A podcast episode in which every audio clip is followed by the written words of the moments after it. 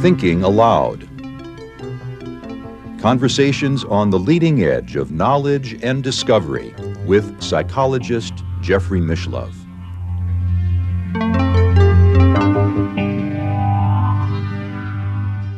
Hello and welcome. I'm Jeffrey Mishlove. Today we'll be exploring the nature of money. My guest is Daryl Robert Schoon, a internationally recognized financial analyst. He is the author of Light in a Dark Place. The Prison Years, which we'll be talking about. He's also the author of a novel called You Can't Always Get what you want. Daryl is an old friend of mine. I've known him since 1971. Welcome again, Daryl. Thank you, Dr. Mishlove. I, have always called you Jeffrey, but here we are in a different setting, and I, I'm not going to waste the opportunity. well, we already in our previous interviews talked about uh, the time when you were in prison and mm-hmm. you received a download unexpectedly mm-hmm. uh, that seemed to foretell the, the financial events and, and, your ability to forecast those events, particularly the crash of 2008. Uh, gave you an international reputation, but for um, the benefit of our viewers, let's let's go back to that moment when you were in prison and and this information seemed to come to you. Um, it was 1991. Um, it was a, a, a, probably in September and uh, I was six months short. For those of you who haven't been in prison, you know what that means. Six months short means you're going to get out in six months. I'm just trying to, you know, I was six months short. And um, I'm, I'm at uh, Terminal Island Federal Penitentiary. It's a level four or five. It's pretty high level security prison in Southern California. And um, I'm sitting there, and these words came to me. I mean, they just came to me, Jeffrey. Okay? And they were this. In times of expansion, it is to the hare the prize goes. Quick, risk-taking, and bold, his qualities are exactly suited to the times. In times of contraction, however, the tortoise is favored. Quick only to retract his vulnerable head and neck, his is the wisest bet when the, when the slow and sure is preferable to the quick and easy. There comes a time, however, when neither the hare nor the tortoise is the victor. This is the time of the vulture. And the vulture feeds neither upon the stored up wealth of the bear or the pastures of the bull, which lie buried beneath the rubble of economic collapse. The vulture feeds upon the blind denial and ignorance of the ostrich. The time of the vulture is here.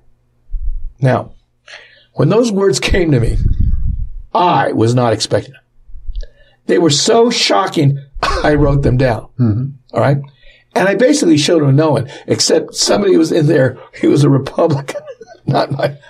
He was he was into money, mm. and in fact, he's in for counterfeiting. His fortunes had fallen, and he, his nephew ran a printing plant.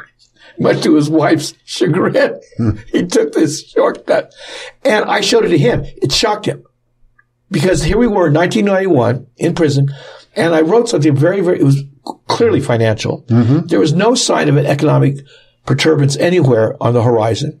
And yet these words came to me. Mm-hmm. And I wrote them down. That's all I did. Yeah, in fact, 91, you could say, was the beginning of the period of irrational exuberance. It was the very beginning. Yeah. You're right. They had sort of recovered from the chaos of the uh, 70s and 80s.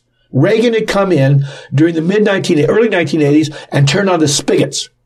All right. So money started flowing into markets, which made stock prices go up. Yep. So these words come to me clearly talking about an economic cataclysm that we we'd never experienced. Okay, perhaps we've been through the 30s. We're about, oh no, this again. Yeah, not then. Yeah. So I got out of prison, and um, I didn't think much of what it, I, I wrote it, so it was in my notes. All right, this little. But at this point in, in your life, I know you were dealing with some high level bankers and other people in prison, but you hadn't a, a background in finance. Not at all. My, my, my degree was in uh, political science. Mm-hmm. I had one year of law school before I dropped out and became a hippie. And as I made the joke before, it's not a good sign when hippies talk about money, which we are today, both you and I. Yeah. All right. And um, Well, let me just mention, since you brought it up, for the benefit of our viewers who probably don't know, I did have another life. Oh, totally. uh, As as a, uh licensed commodity trading advisor, I think the term is certified. Really? Then yes, I was a commodity trading advisor and an active trader. I published the handbook for people uh, participating in the uh, Million Dollar Stock Market Challenge uh, by uh, CNBC. Uh, this is about 12 years ago, and I had many appearances on CNBC as a, a stock picker. this is great. Yeah. This is great. This- Most of the viewers here of New Thinking Allowed have no, no idea of that side of you. yeah, yeah. But I, I've actually, uh, since I met um, a mentor in about 1999, Dean Brown, who was making a lot of money in the financial markets, and uh, one day took me aside and said, "Jeffrey, I want to teach Show you something. Yeah, I, I've got bit by the bug. Of course. and- okay. That's amazing. Yeah. Thank you for that little bit of information. So I, I am actually quite interested in, in, money and finance, Yes. but but even more so in the metaphysics of it. Yes, everything is metaphysical, ultimately, or it can be seen from a metaphysical mm-hmm. standpoint. Yeah. So there was, I get out of prison, and I'm living in San Francisco, and I became obsessed with the Great Depression for no reason, for no reason, for no apparent reason at all. Mm-hmm. And I turned to Martha and I said, "What am I studying the Great Depression for?" I mean, I was like the, the question, where did the money go? That was a very simple question that came to me. And that made me started thinking about money. Most people don't think about money. They use money, they have it, but they never think about it. They never think how it's created, where it comes from. And neither did I. You know, mm-hmm. I mean, I was into money, but I wasn't into thinking about money. Yeah. And I turned to Martha during the 1990s. I said, what am I doing thinking about this stuff? All right. And I, I got, I started reading about the Great Depression. I had no axe to grind. I was neither a left wing or not, I was not an ideologue. I was, I was n- neutral about money. I had, I hadn't gone to college. I had not, no, I'd gone to college, but I'd never studied economics. Mm-hmm. You, you couldn't call me a Keynesian or a Friedmanite. That's where the left and right had coalesced. Yeah. All right. I had, I know, I, but I, you know, like, remember when I told you when I wanted to know what the meaning of life, what was going on? I didn't know the meaning of life. I said, what's going on here? Something's going on and I want to know it. Well, that was sort of the equivalent of my study of money. What is this? Why did this happen? All right. And I tell you, one thing led to another. All right. I made the acquaintance of Professor Antal Fekete. All right. Who was a Hungarian, um, brilliant Hungarian. There's a, the Hungarians are a very brilliant race of people. Bartok and mathematicians, all this, this history. And Antal was like that. He, he, he was a professor of mathematics, but he was steeped. His hobby was money. He had read Ricardo, Adam Smith. He had read all the classics of money. He studied it. All right. And I, fo- I found him on the web in the late 1990s. And he said something that was absolutely stunning about what would happen when things got with uh, a crash happened. And he, he called it to a T. He said they would lower interest rates down to almost nothing, but the, the money would not get into the economy, which it was intended to do to bring the demand back up. It got sideswiped to the banks who took advantage of the low uh, interest rates that they, they were only they were given from the Fed. They kept the interest rates to Main Street high. All right, because they were afraid of us going broke.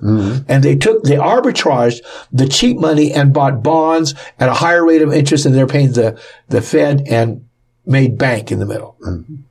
And when he said that, I thought, wow, not many economists made that observation. So he, he, we started corresponding. Antal and I did. Mm-hmm. All right. And I, and I told you this before. I said, I remember his first email to me.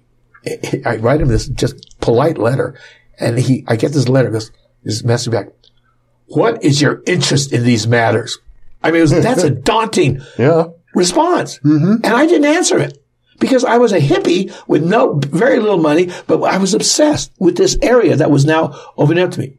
Well, I kept reading. Plus, uh, Benjamin, our son, had graduated from MIT. All of his friends had moved back from Boston. They're living in San Francisco in the 1990s. The dot-com bubble was rolling. No, it was. Everything changed. All right. So I'm watching this and then it blew up in the year 2000. Mm-hmm. I watched it blow up and I knew it was going to because of what I had done with the Great Depression, seeing the buildup of capital, what drove, everybody has a view of the markets. Like God or like reality. Everyone has a damn view. You know? But their view is determined by either a story they've been told and are trying to retell it to convince themselves they're, they're right, but they've never questioned it.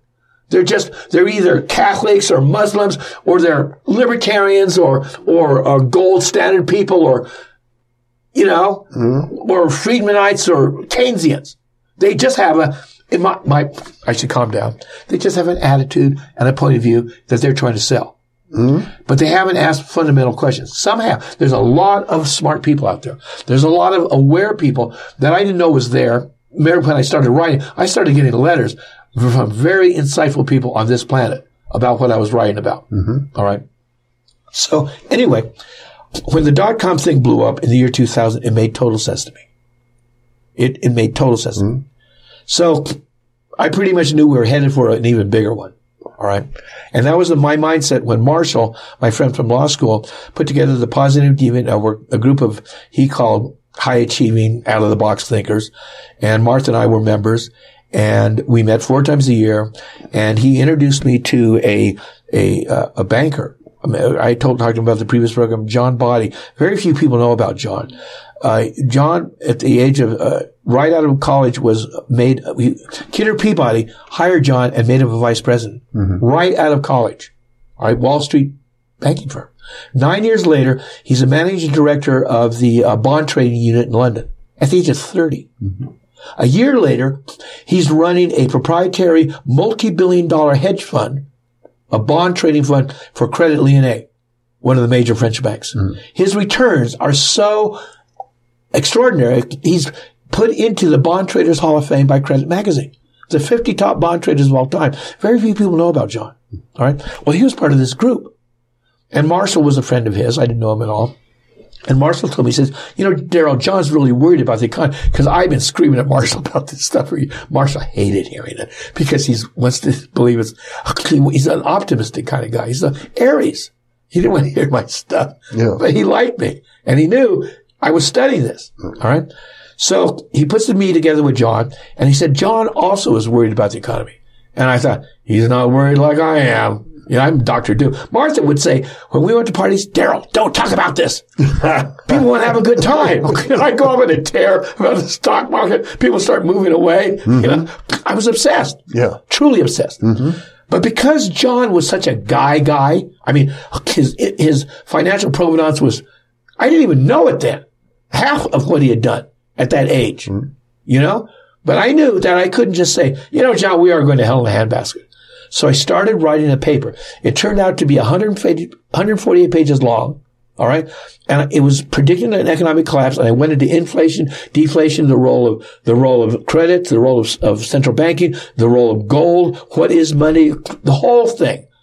And I put it out there and I presented this at one of the PDN's meetings in, uh, March 1st night in 2007. And I, Now, I, be, before we go any further, Okay.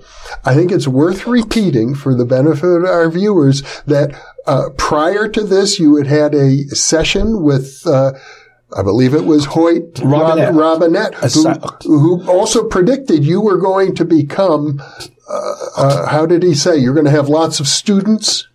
He it, two two years before this in mm-hmm. 2005 we went to see a psychic and i mm-hmm. wasn't into this I, I i i knew enough to know that there was something there i didn't disregard it but it was never in my field of interest i wasn't interested in, in mediums or psychics or spiritualism at all Yeah. all right. It's like mm-hmm. Halloween. Yeah, yeah. People get into that. I don't.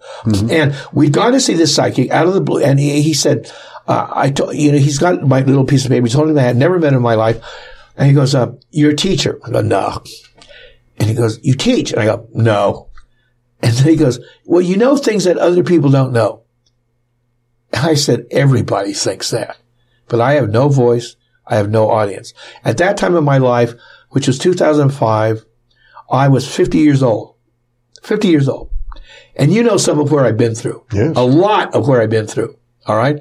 But it was almost nobody knew that. I'd gone from law school to the Haight Ashbury to jail to presidential invitations, one of the, uh, trading in China. I was on, you know, uh, I, to a 10 year prison sentence, to meditating, to getting this down, this insight about economics, uh, a spiritual experience, uh, many things that happened. I'll say. Yeah. And you were, every once in a while you would check in. In 2008, I get an email from you because you, he's saying, Daryl, he said, I just was reading, I said, I've been a subscriber to Richard Russell's Dow Theory letter for years.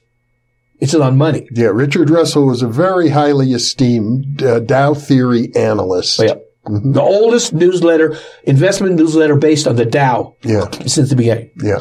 And I didn't know this. In fact, mm-hmm. I didn't know he even quoted me. Mm-hmm. All right. And you said he just quoted a Daryl Schoon on money. Is this you? now, I could take your surprise and understand it. Uh-huh. I knew what, what you knew more about me than anybody else. And financial analyst and expert on money was not one of the things by my name. Right. At all. That's right. It didn't even look like it would even be there. Okay? Yes, but things change. But things change. And they did. Mm-hmm. So what had happened was is that I'd gone to, we'd gone to see the psychic and, and, and I said, I have no voice in this world. No voice. This is 2005. And he said, this will soon change. People will begin seeking you out. All right. I didn't know this guy from Adam. All right. The next year I began writing my paper because of John Body. Mm-hmm. I just couldn't say to John, I agree with you, it's going bad he had, I knew he was real. Yeah. So I started writing this paper. It turned out to be a 148 page analysis of the U.S. and global economy, money, gold, the markets, et cetera, et cetera, and why we were headed towards a financial crisis. Mm-hmm. I posted this in, I, I, published this, I presented this in a paper to the Positive Deviant Network on March 1st, 2007. Okay. What happened then is I got a website survivethecrisis.com. And you can go there. It's mm-hmm. www.survivethecrisis.com. It sort of tells the story about this book. Mm-hmm. And, and, and I, the guy who assisted me in putting the, he, we, we paid for his get rich scheme and we paid a thousand, nine hundred ninety-five dollars. And let me tell you, Dr. Bishop, it was worth it. Mm-hmm. It was worth it. He was in the early days of the internet. He, he knew a lot about internet marketing. And he said, he says, if you don't like what I say here, I'll give you your money back. And we didn't ask for our money back. Mm-hmm. We did exactly what he said. We are going to sell the book for $30. We're hippies. We don't even have stocks, you know. And he said, we're selling the book for, he said, listen, if this book is worth anything, you got to charge more than that. You're going to save people fortunes. So we sold the book on a PDF download for $80. We sold the copy for 100, you know, around the world. Mm-hmm. And I, my website got 10,000 hits in 20, in two months from around the world. Mm-hmm. By the time it was over, not over at its peak, we, people from 145 countries had plugged in to see. And I was writing articles. I started writing articles in 2007 and I got posted on gold and silver and investment websites around the world. Mm-hmm. I went, that's where you found me. Yeah. That's where Richard Russell found me. Yes. Richard Russell found me there, read what I wrote on money and put it in his newsletter. And that's how you found me. That's correct. All right. Yeah. So by 2008, I was out there. You were. All right. Big I, time. I, I, at time, I, and you've been subsequently. Yes. I've sort of been far less active mm-hmm. because I've said my piece. Mm-hmm. You know, I'm not a, I've been a very poor apostle for Jesus after I said my piece about Jesus, I basically shut up. I would have quit talking. If you don't agree, I'm not going to try and chase you. Mm-hmm. All right. So I write very little. Yeah. And I'm every once in a while somebody will call me up and want my want me to opine mm-hmm. about today's repo you, market. You've spoken at various conferences. Yes, I've spoken at various money, conferences. Which is how I saw you again, uh, again. Uh, in 2014. Yes. But I know about money. And for example, money is a medium of exchange, started out very rudimentary as a medium of exchange between people. Somebody had something and somebody wanted something of somebody else. And, and it was rather than give you my cows for your wheat harvest, it was a, it was a medium of exchange. Mm-hmm. It had value and was a medium of exchange. All right. And the more developed the society was, the more money was in use. And it was always a medium of exchange. It started out with coins. It started with coins. Yeah. And, and basically silver coins or copper, mm-hmm. like penny, silver, you know, they had value. Mm-hmm. And they would hand them, and the government sort of said, this is, this coin's worth that. Okay. Well, it all changed, changed radically. In two, we're almost a thousand year anniversary of paper money. This is 2019. In 2014, five more years, it's going to be the 1,000 year anniversary of paper money. I mean, 24. 24, yeah, 2014, 20, 20, 2024. 2024, yeah, 2024. Mm-hmm. It's going to be a thousand year birthday of paper money. And what happened was this. In China, they had a shortage of copper coins in the province of Sichuan, home of Mapo Tofu, that great Sichuan food dish, right? They had a shortage of coins. So some yobo, maybe like me, gets this bright idea. Well, copper coins? Listen, we'll just make lead coins. They'll be worth less, but you know, at least we'll have some coins. So somebody else thought that was a good idea. So the provincial government printed, made lead coins to substitute, you know, to, to make the up for copper coin. Well, lead was so much heavier and worth so much less, you couldn't even carry the amount of lead to buy an equivalent of salt. Mm-hmm. So pretty soon, people started depositing their lead coins at coin shops and getting a receipt. Okay? Mm-hmm. A thousand lead coins. Mr. Mishlove, I like that horse. 500 lead coins. Well, I only got a thousand here. I'll give you two horses. so, piece of paper, uh-huh. certifying a receipt of mm-hmm. coins. That was the first line of paper money. Uh huh. Well, what happened was this. Human nature being as it is, the owner of the coin shop realized his receipts were buying things out there. It was his coin shop. How would people know the difference between the receipt for a hundred coins issued to Mr. Schoon for a hundred lead coins as the issue to Mr. Kwan for a hundred lead coins? They don't know it. If issuing a receipt to himself. Yes, mm-hmm. or to anybody. Yeah. He can take that receipt, go and buy this another horse from you. Which banks have been doing ever since. Chinese did it first. okay. Chinese did it first. Uh huh. So what happened is, all of a sudden, human nature being what it is, there were tons of receipts floating around Sichuan province, and all hell broke loose economically. Prices exploded. The central government had to come down, lock the place down, declare these things outlaw, and they sent in a team to find out what the hell happened in Sichuan. Mm-hmm. They go back and they do the report. The central government says, paper money is now outlawed, except for us. We're the only ones that can issue paper money. They issued notes representing um, uh, strings of copper coins, which was the, which is when they were short of the lead coins, copper coins. This is worth so many copper coins. The notes, however, this is how devious they are. There was a reason why they saw the leverage. The notes were backed by 27% copper coins. The rest was gas. it was bullshit. Mm-hmm. All right? Mm-hmm. Because, and to say, oh, you can take these co- papers of paper and turn them in for coins anytime you want. Right. Knowing that only a small percentage. was actually there. Yeah. But they knew most people were going to turn, they assumed most people were going to turn it in. Right. So they knew human nature. All these people, Unless there's a run on the bank or something. Absolutely. And this is only in 10, in 1024. And there mm-hmm. were no banks. There were no, there was no credit and debt. There was no financial infrastructure like we have today. Mm-hmm. But no, they went to 27% immediately. All right. And the same damn thing, printing, explosion of price, and the dynasty fell. What happened over the next 500 years is six dynasties tried it and collapsed. And, and it's happened all over the world. Yeah, there's there's always this tendency uh, for governments when they're short of cash to, de- print. debase the currency. Well, the, so what happens is, is that five dynasties fell over the next five, five, six dynasties fell over the next six, 500 years, and money, and in 1661, the Chinese outlawed paper money. No more. 33 years later, 33 is sort of a metaphysical number, it reappears in England. paper money reappears in England as banknotes issued by the new Central Bank of England called the Bank of England. Mm-hmm. Now, how did this happen? Well, clearly they'd been watching what's going on around, you know, they've been thinking about this stuff. And, and King William III owed a huge amount of money because of his wars with his relatives on the continent. Huge amount of money. Yeah.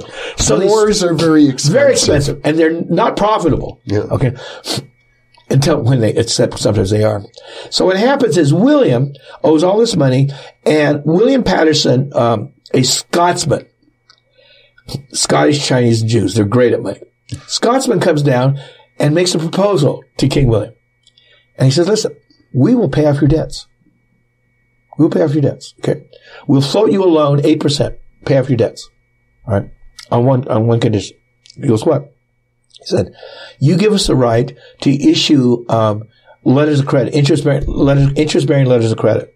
Sounds neutral. I mean, he's not a banker. He he doesn't know what this. In fact, the things didn't even exist before, except in rudimentary forms among money changers. So he agrees to it. Why? Because he's going to get his debts paid off. Yeah. I mean, I can go to war again. Now my debts are clear. I can borrow more money and go to, you know, and go to, go after France again. That's all he cared about. Mm-hmm. Well, the bank, William Paterson and his boys, have now the right to issue these circulating letters of credit, which is not money. But they did it anyway. Mm-hmm. They liberally interpreted the term letters of credit and debt, issued money, English pound notes in the form of loans from the bank to the populace. Yeah. That's how they created money from their bank for the first time. In, in other words, instead of gold being the basis or, or silver or, or some metal that has a Positive value. positive value, the money was backed by debt. Well, it was backed by gold and silver, really. Yeah. But it was issued as debt. Uh-huh. So it was backed by reserves of the Bank of England for their sterling and for the gold. They did have, they did have the metal. Uh-huh. But like the Chinese, they knew if push came to shove, they were never going to get called on it. Yeah. But they did. Yeah. Let me tell you, 1990, they did. All right. They did. But this is 1695, mm-hmm. a long time before. So they got the right. It was, it was now backed by, it was still backed by precious metals, but it was issued for the first time in the form of debt. All money from central banks is just a, rep- a, a, a, a, a coupon representing debt floating around that, that you can buy things with. It's a mm-hmm. trading coupon issued in the form of debt. Mm-hmm. The, the central banks loan money to commercial banks. They give the money and the commercial banks borrow this and say, we're going to pay, pay so much to the, to the, the, the central banks and loan money to you, me, the businesses, everybody and to the government. Mm-hmm. And that's how bankers have lived ever since and at the top of the pile by everybody else's productivity. All they do is they've they've arbitraged the quote right to issue to circulate circulate you know financial instruments in the population. They turn it into money, and because everybody loves money on loans, they don't care because nobody's got it. And, and from their point of view, to be fair to them, they, they would say we are contributing to the economy because we are providing liquidity. Oh, no. Of course they would say that. Mm-hmm. The best among them would say that. And so would the worst. Even when the worst know, they're, they're hanging society. They're sending us into debt that at untold levels. They are, you know, but, but their excuse, oh, we're providing liquidity to people who need it. Mm-hmm. All right. Sure you are, but at what cost? And what's your motivation? All right. It's, it's the, the first paper money that reached Europe was from Marco Polo. The uncles had gone over to trade with Genghis Khan, and as soon as they hit the borders, the Chinese go, uh, "What's this?" They had gold and silver because they brought it from Venice. They're going to trade, buy this stuff from the east, and they said, "Oh, we're going to buy stuff." And the Chinese go, "You can't buy anything here with that stuff." What? No, no. You need this, and they had them all this paper money, scratch, you know, scratching written on dough or paper, you know and they traded them. And sure enough, they could buy whatever they wanted, whatever they wanted with these pieces of paper. Why? And they were stunned. That when they wrote back, when when when Marco Polo was in jail, he told what happened to his to one of his friends in jail after he got back from China because he's an older man now. Mm-hmm. And there's two things that they never believed that it was tale that they burned rocks for heat. It's cool. Yeah. They burned rocks for heat and they used paper with funny for money. The West didn't believe both of them. Now, when Genghis Khan heard about this great leader in the, in the West, the Pope, he sends a gift of all these paper money to the Pope as, hey, big guy, mm-hmm. here's a gift from another, perhaps even bigger guy. All right? Mm-hmm. This is, we're friends, big guy.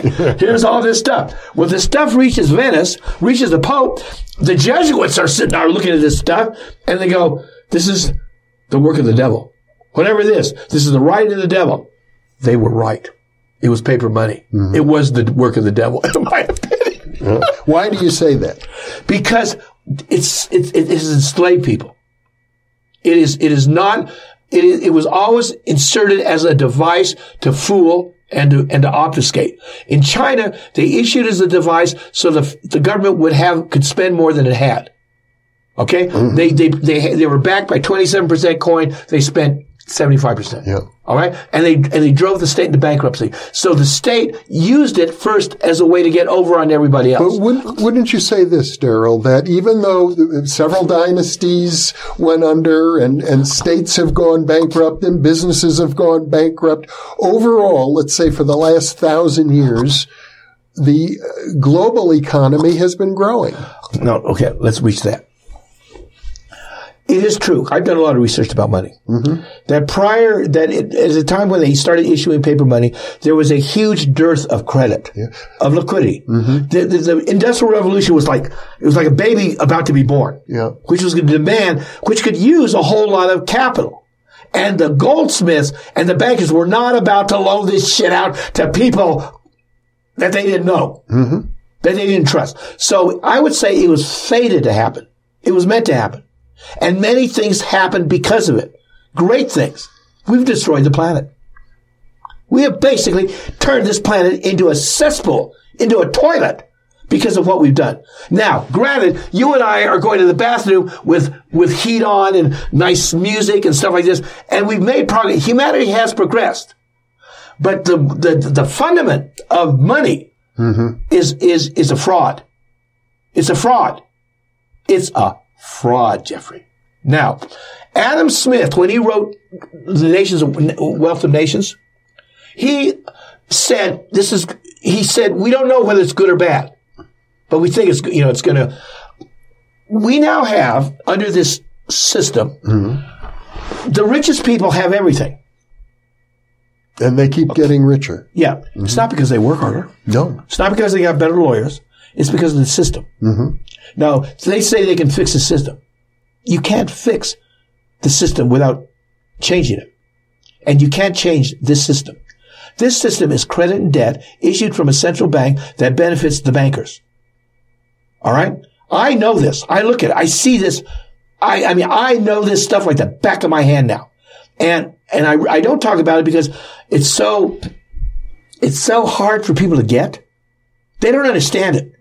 All right. Money. They really don't understand it. All right.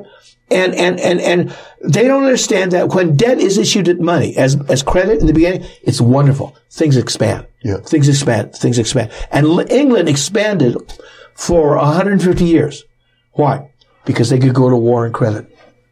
England was the only country at that time that could go to war on credit. The bankers would give them whatever they needed. They go knock off a country. They call it free trade. Mm-hmm. The- you know, they invaded Turkey because Turkey had a closed trading system. Well, screw you. Don't call this free trade. It's one country invading another country and taking them over. It's imperialism. But the British gussied it up. We are ambassador of free trade. Free trade meant you had to accept my paper money. I had leverage over you that you couldn't do yourself. Because he who prints the money has the power. Mm-hmm. So they showed up, the, the, the English, and basically their navy, their navy was a mercenary thug brigade. All those little blue things and HMS Pinafore and singing songs. It was a, it was a gang of thugs mm-hmm. that went around the world, knocked over countries, and enslaved them. Took over China, as I recall. Tried to Yeah. tried to. This is what happened. England was the crown jewel. They knocked over the, they knocked over India took it over. All right. Now, they're the English. This is like Dharma. This is cultural Dharma. The early 1700s, the, Ch- the British are rolling. They're rolling. All right. They're rolling. And they've, they've absorbed India and there's China and they wanted China. Why? Because the English had now so much money. They were, they loved tea. China makes a lot of tea. Mm-hmm. They love silk. All the silk came from China and they love fine porcelain. The Chinese did fine porcelain. Mm-hmm. Okay. Oh. So they roll into China and they tell the Chinese, hey, we like this stuff. Chinese, you know, I, I know. Sure. We'll sell it to you. And the British go, well, here's our money. And the Chinese go, what's that? And the British go, what's money? British pound note. Came from China originally. Yeah, but now that it's been outlawed mm-hmm. Okay. for 50 years. Yeah. Okay. Over 50 years. Mm-hmm. So Chinese don't, at that time, the money in China was circulating silver ingots. Mm-hmm. Not even issued by the state. When they finally collapsed, when the financial system collapsed, they went back to pure tr- silver trade. Pure trade in silver, basically. Okay. So they show up with this paper money and the Chinese go, screw you. And Chinese go, they go, well, everybody else takes it. We're not, the Chinese, you know how stubborn they are. They are really stubborn people. So the Brits go back and they start buying this stuff. All right. How? With, with silver. With silver. They had to. The Chinese had it. They wanted it. Mm-hmm. Now, the, the flow of silver, which had rolled from the from America into Spain, basically.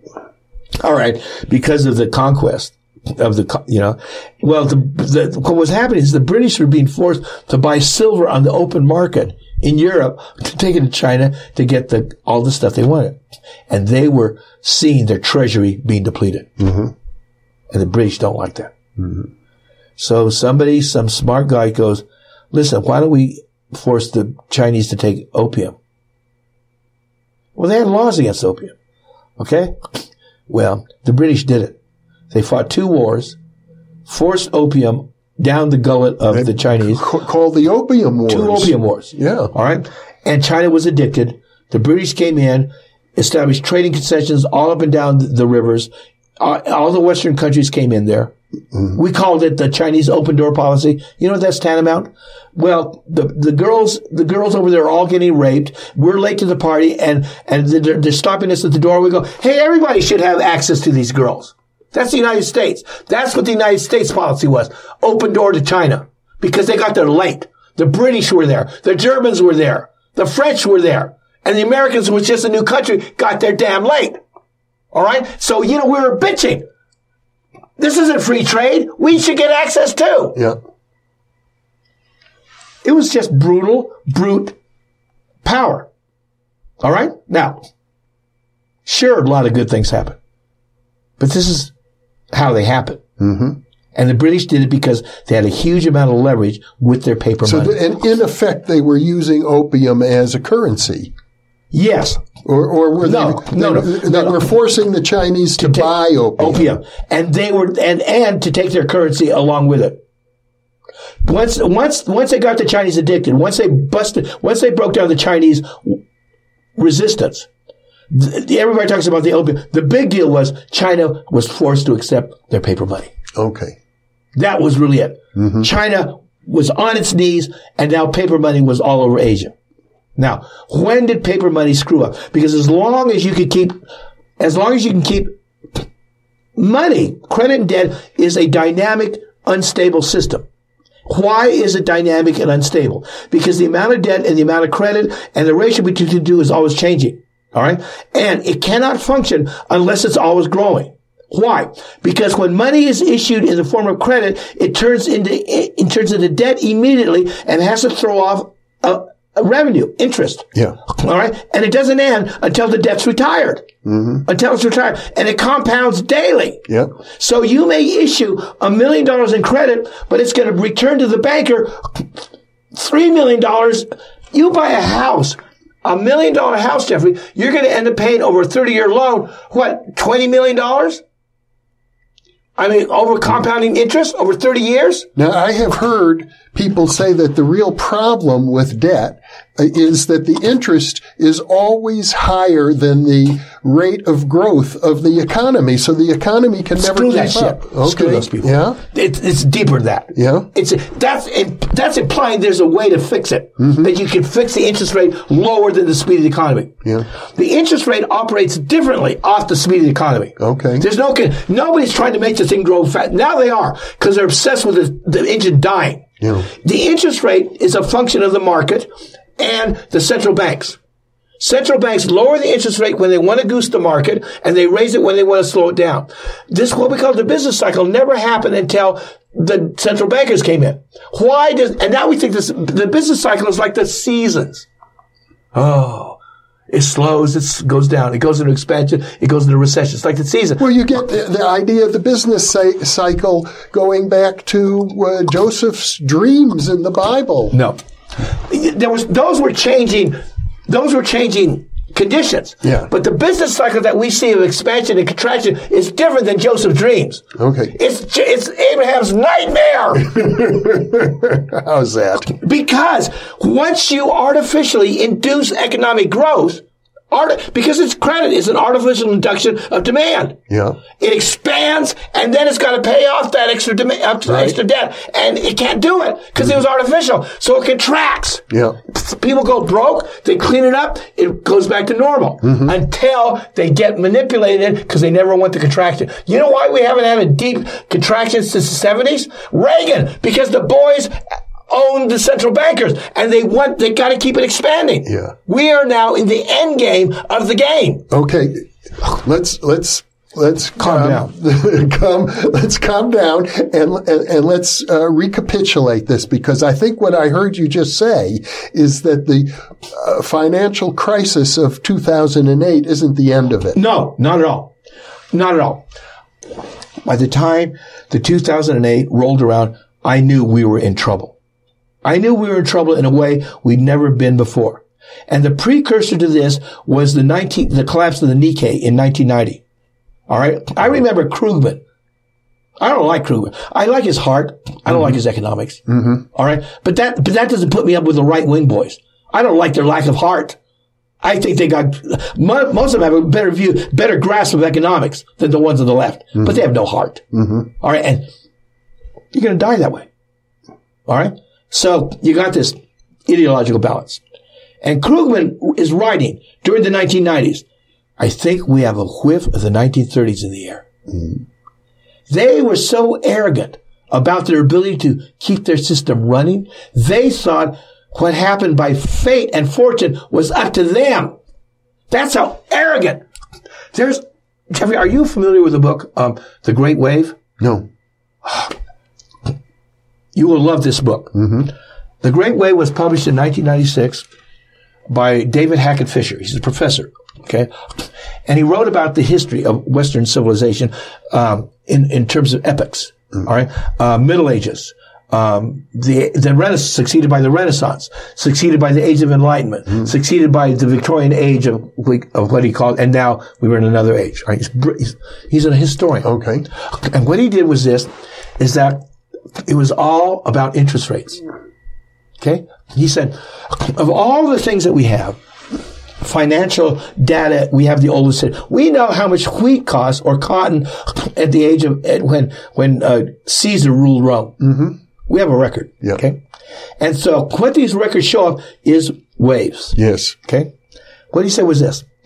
What we know is, is that what we've seen from the historian's point of view is that you have periods of stasis, of relative stability and calm and well-being.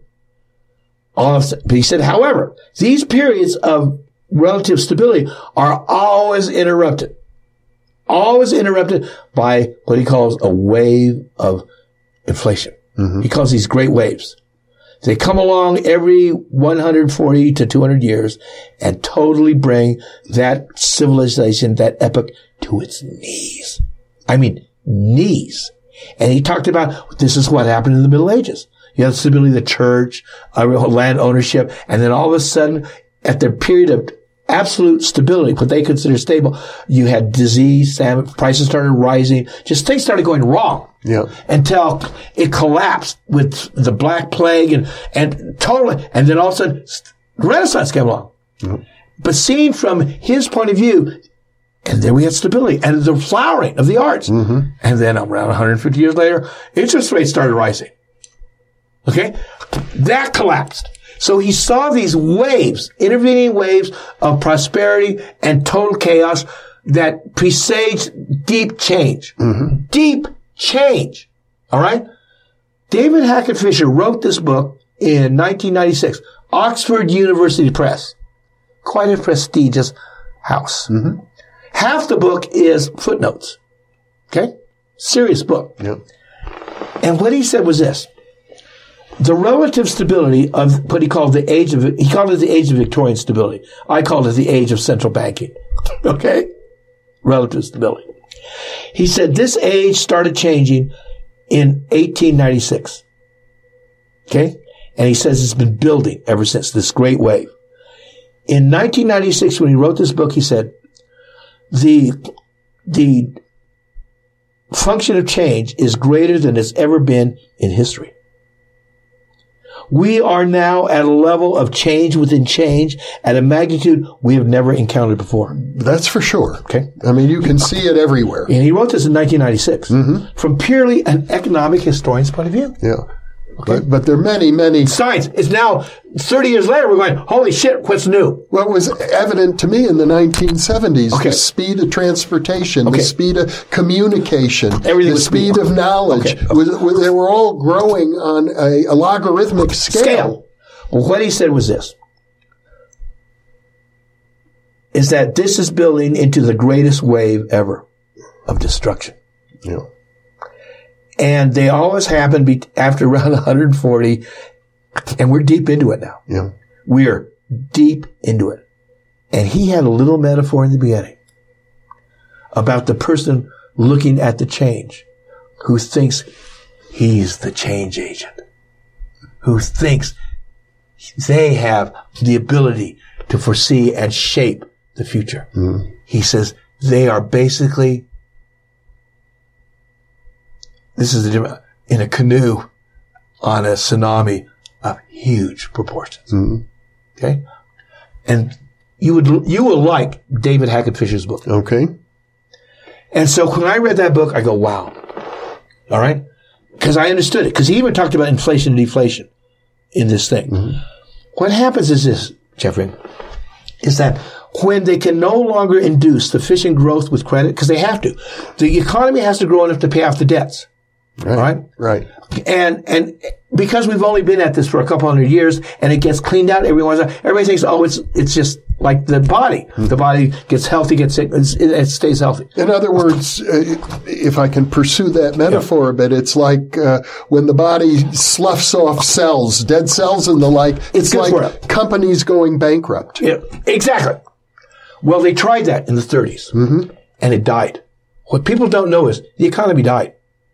And Bucky saw this. See, I, Bucky's book, Critical Path, just talked exactly what happened in the 1930s. Mm-hmm. If it wasn't for the con game of home ownership and the and the socialization of Wall Street with with taxpayer, all the rich people hate FDR. Basically, FDR brought them to task because they caused the crash, and then he basically backed all their assets with the taxpayers and asked nothing for in return. Well, they put, as I understand it, hundreds, maybe thousands of bankers in jail. They put a few. Yeah. They put a few in mm-hmm. in the 30s. Yeah. and basically handed them back the system and and the bullshit that went along with it.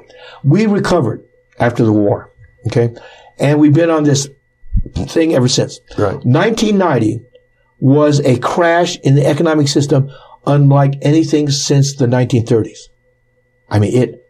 Japan lost 80 percent of its value and property, stock market, and it didn't recover for decades. Mm-hmm. And it only has been ambulatory because of huge government support since then.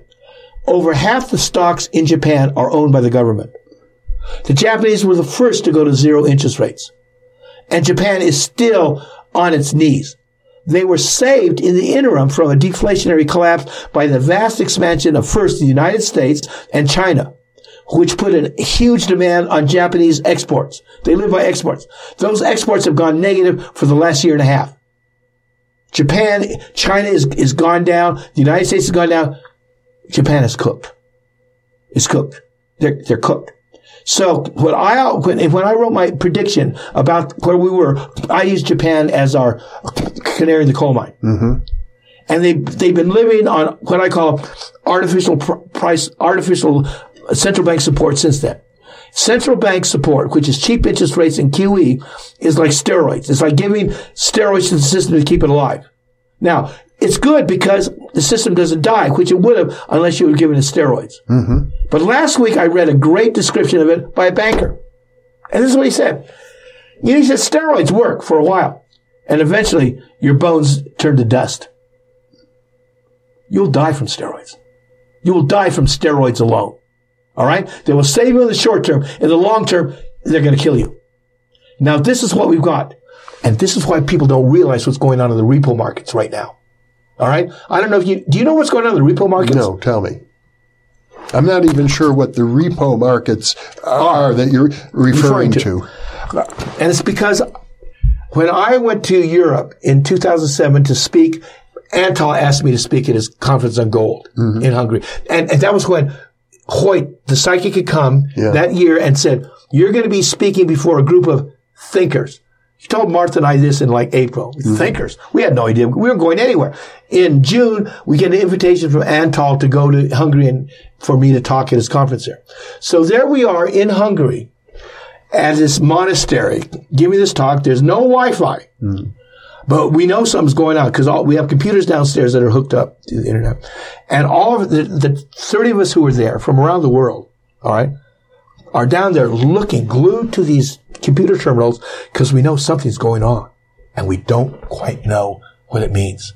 Mm-hmm. Credit markets were contracting. What year is this? 2007. Mm-hmm. Credit markets were contracting all over the world. Yeah.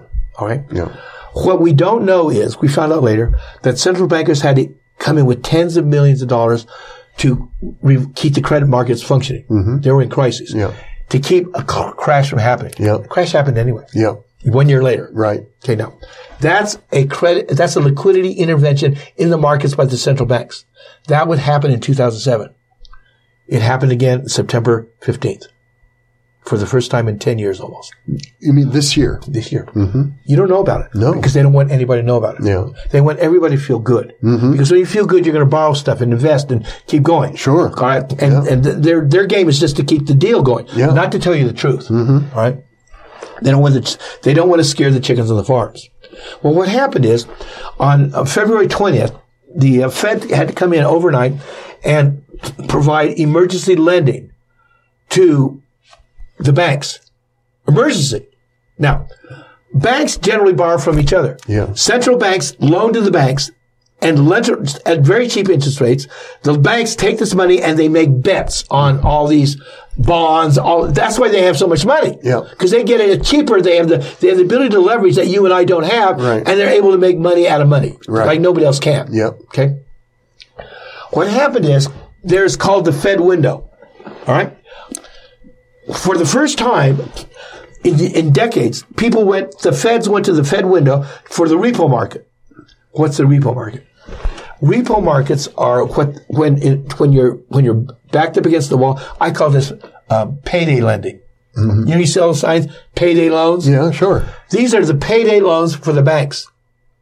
All right. They can go to the Fed Right. and give them treasuries or IOUs, which is a treasury, Sure. and cash out. Mm-hmm. The Fed will give them cash on the barrelhead and wait for the bank to, for maturity to give that thing back mm-hmm. at below market rates. Now, if you and I need money, or the people who go to the real payday loans, then we're charged up to here. Yeah. But the Fed gives it to them at below market rates. Right. Why? Because they want to keep the game going. Yeah. Not this is not, not to do with integrity. Well, what happened is interest rates, overnight interest rates started sparking, going over ten percent. They try and keep them at two. It overnight it hit ten When? on in February twentieth this year. This year. Yes, Interest rates up over 10%? in the repo market. okay. You Okay. don't see it. Calm down. Okay, in the repo market, only in the repo market. Okay. So the Fed stepped in and provided probably $80 billion of instant capital to all these people. And they won't even tell who's at the window because they don't want us to know who's needing them or for what. And so they did it overnight. People go, wow, this is the first time in years. Now, why it got me was 10 years before, I was in Hungary watching the same thing and didn't know what it was then. Right. Now I know because I've been watching it for, t- for So years 10 years ago, uh, it, it happened uh, in Europe. right before the big crash. This a was- bank called um, um, a bank called IKB, a German bank. See, in the 1930s, the crash happened in Europe because of a Rothschild bank, Credit Anstalt in Austria, could not meet its obligations. All right, and the Rothschilds didn't, but they had the, they owned the bank, but they weren't going to bail their bank out because banks leveraged their money to the nth degree, so they owed 50 times what the bank owed. Mm-hmm. And they weren't going to come in and pay off the leverage. Yeah. So it was up to the governments. Mm-hmm. Well, the French hated the Germans and the Austrians. They hated, you know, that European crap. Yeah. All right. So they had to get them to agree to the bailout and the French wouldn't. So Credit Anstalt went down and took the whole banking system with it.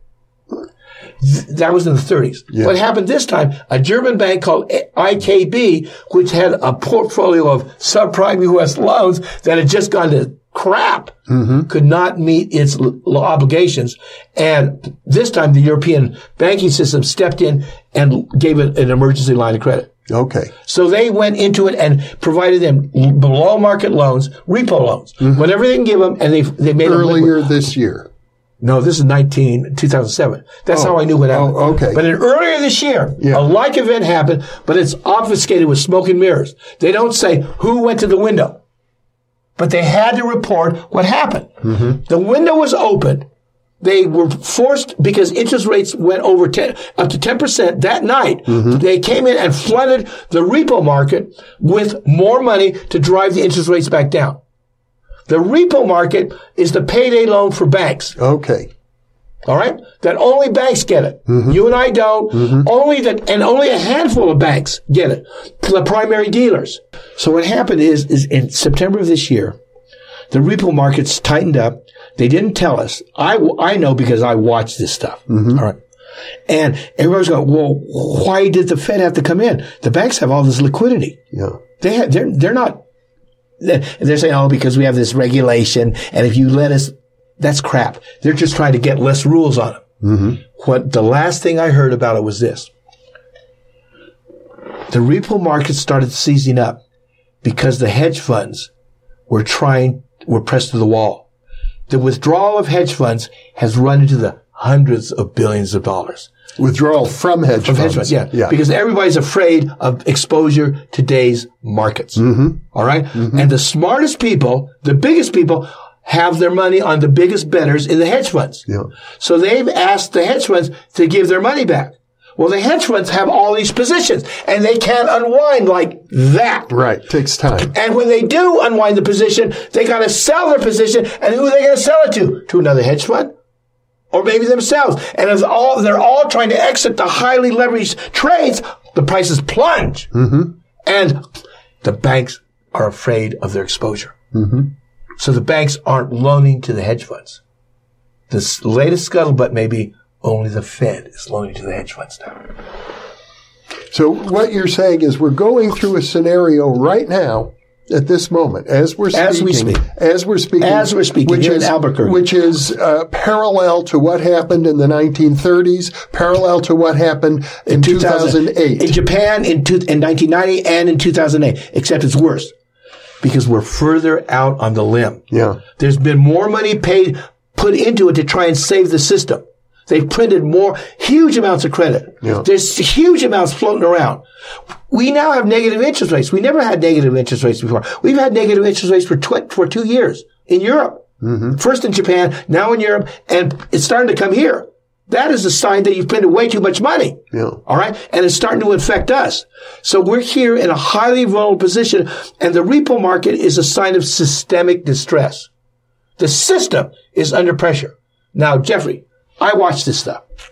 Not because I'm a hippie. because I heard those words and started watching it and learned everything mm-hmm. from scratch for my own. And I believe that we are at the end of a game. The game cannot expand fast enough and long enough. Cheap credit no longer makes, makes demand grow. We're caught in a deflationary cycle that's ultimately fatal. A deflationary cycle is when demand collapses, prices collapse, and the only thing that's going to be left holding the bag is the governments. The governments are going to print money just to keep us afloat.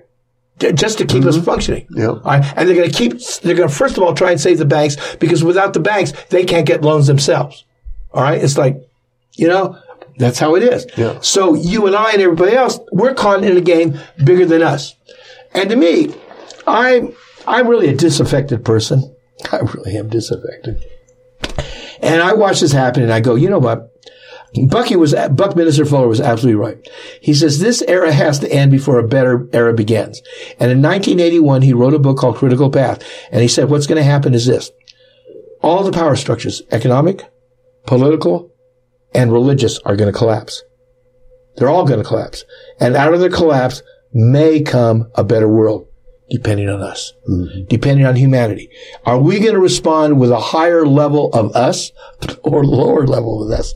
And Bucky said, unless we respond with a higher level of us, the universe is going to toss us aside. He said, because our function in the universe is no longer going to be fulfilled. Bucky said, humanity's function is a localized problem solver. We're able to see things at a local, a localization and fix it. That's what we are. He said, but we've only made things worse. We've, we've destroyed our home planet. All right. We, we polluted the air. We now polluted the water. We polluted Well, everything. Bucky was something of an optimist, as I recall. That's the Bucky you know. Yeah. He was an optimist. Bucky said optimistically, there's enough for everybody. Mm-hmm. That's optimistic. And I knew about Bucky being an optimist. I, I thought he was naive when it came to reality. Yeah. This is what Bucky said in his book. I made very sure that my predictions were 50 years in the future because I didn't want to draw the attention of the power structures that would then perceive me as a threat. Okay? Mm-hmm. He knew that what he was seeing and what he was proposing for a better world would threaten the power structures. He knew that. So he said, I kept all my predictions 50 years out. And so they used me. They would bring me in and have the newspapers talk to me. And I was sort of a caricature, a sort of funny guy who said these great ideas that everybody loved. In 1981, he wrote his final book called Critical Path. And he said, mankind is entering a period of, of whether it, whether it is going to be survive or not. He said, our very survival is at stake. All right. Our mm-hmm. survival is at stake. Mm-hmm. And he said, this is a choice that's not going to be made politically, spirit, you know, or religiously or, or money wise. It's going to be up to each and every one of us and whether we respond with this, how do we respond to this question? Do you want the benefit of everyone else on the planet as much as you want your own well-being? Do you want the well-being of your fellow man as much as you want your own? He said that is the question that humanity is going to have to answer at a personal level in the coming crisis. This crisis is going to be unprecedented in scope and in magnitude, which fits right in with David Hackett Fischer's prediction of what's going on, which fits right in with what we're seeing with the dissolution of political, economic, and religious systems. We see it happening around us. Bucky saw this in 1981. Grunch of Giants. It was published posthumously. Mm-hmm. And it's basically Elizabeth Warren's playbook. She knows the threat of corporations.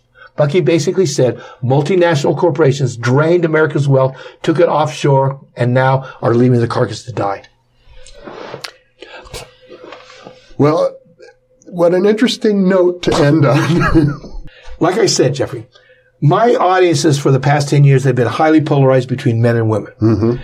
On the spiritual side, Martha, I go to these things, oh, my mom, and 90% women. Hmm. All these great, a lot of huggings, a lot of love. The other 90% was where I was in Vegas hmm. when you, when we, Yeah. we went out there. 90% man, hard money, the government's gonna do it to us, paranoia. Mm-hmm. So we I, we split our time between these two people. Well, two weeks ago, I was it was my turn for my temple talk, mm-hmm. and I talked about Bucky and what he said was going on, and this is what I did. I said, you know what? I didn't want to leave everybody here in a lurch, and they're all women. I said, but listen, what can I tell you? You, you chose to be here at this time for a reason. You are the change agents, and we're either going to make it or not make it because of you who have chosen to come here. So woman up. and the women went nuts. You know, Yeah. they went nuts because it was all women. It was basically nine percent women in spiritual church. So I looked. I said, "Woman up." Darryl Schoon, what a pleasure. What an informative conversation. And uh, we are going to do one more while you're here in Albuquerque. We'll get into the whole question of conspiracy theories. Oh, my, that's something dear to my heart. Thank you for being with me. Thank you for asking me, Jeffrey. My pleasure. My And thank you for being with us. Thank